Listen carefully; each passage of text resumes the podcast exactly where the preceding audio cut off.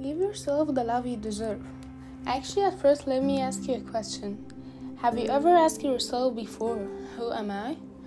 Since you were born, you always try to know your family, friends, what they love and what they hate, what make them happy or sad. But after all of this time, you will find that you you forget to ask the most important person, which is you.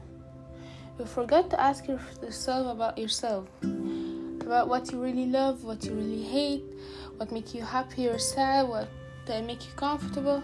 So after all of this time, do you think that you're really giving yourself the love you deserve?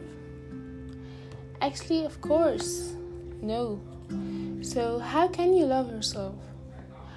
I'll tell you some steps that may help you. First step Know your flaws and privileges. Bring a paper and think about yourself. Write your flaw and privileges from your own opinion. Please, at this moment, erase your memories and every moment someone told you something about yourself.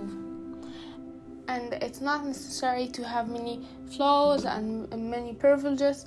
If you knew just one of them, will make a big difference in your life. After knowing your flaw and privileges, congratulations. You have done the first step. But always remember like every day you'll discover yourself more and more. So, second step. If you have many flows or your flaws is more than your privileges, it doesn't mean that you are a bad person. Never think that you are a bad person.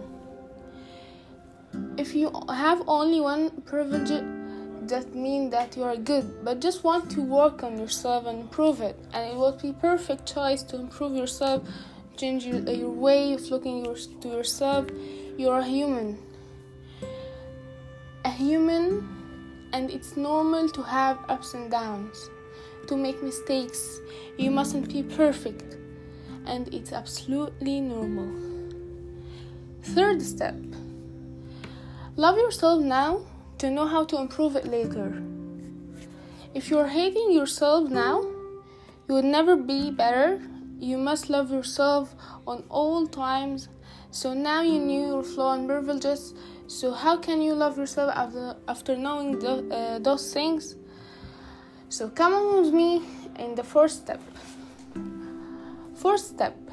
Now you must know what you really love and what you really hate. You must find yourself in something like hobby, studies, anything.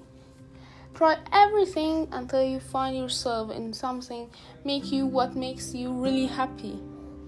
What makes you change your way of looking at your life. And please do it alone. Never wait for someone makes you happy. Do it for and by yourself. And always remember that you deserve your happiness. You deserve to love yourself. Yourself have a right on you. Last but not least, make a peace with yourself. There are many steps to give yourself uh, the love you deserve, but these first steps are just the beginning. And self love never end. Thank you.